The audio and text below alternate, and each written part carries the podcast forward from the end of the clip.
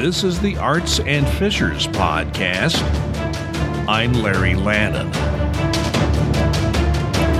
Sometimes a film requires you enter a world of make believe, a world that does not actually exist.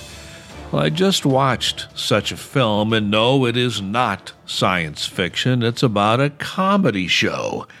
Uh, say again, you may be thinking, there are plenty of late night comedy shows on TV, so what's so make believe about that?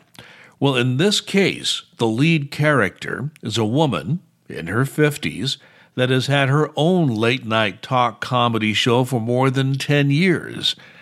Uh, there's no such case today, not by a long shot.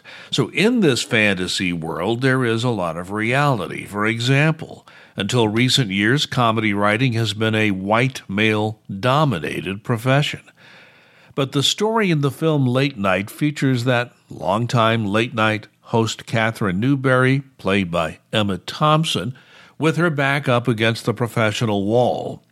Her show is stale, losing audience. Katherine does not even know the names of her own writing staff. Katherine, with threats of cancellation from the network executives, orders that a woman be hired for her writing staff. That woman? Molly Patel, and she's played by Mindy Kaling who the character obviously fears she is the token woman and minority on the staff since Molly's family comes from India.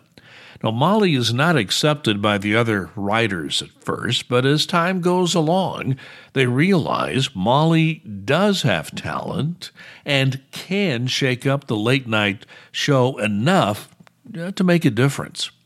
This plot takes many twists and turns, with Katherine firing people at will and uh, just not creating the best workplace environment for anyone.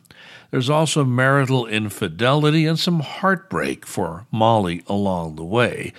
But there's one overriding theme of this film that's always there. It is funny. It's very funny. One of the funniest films I have seen in quite some time. Mindy Kaling didn't just co star in this film, she also wrote the screenplay. Director Nisha Ganatra deserves kudos for keeping the story moving and the laughs keep on coming. She does all this while providing us with a very important lesson on the value of diversity in any workplace, but particularly in the comedy writer's room. Emma Thompson, perfect for the role of Katherine Newbury, the eccentric, intelligent, but arrogant Brit. That's the role of Katherine, and Emma Thompson plays the part perfectly. Now, when you go to the movies, you want to walk away from the film and say, wow, did I have a good time? After watching Late Night, I walked out of the theater thinking I had a good time at the movies, and my wife Jane fully agrees. I give Late Night a B grade. It is well worth your while, and you will have a good time at the movies.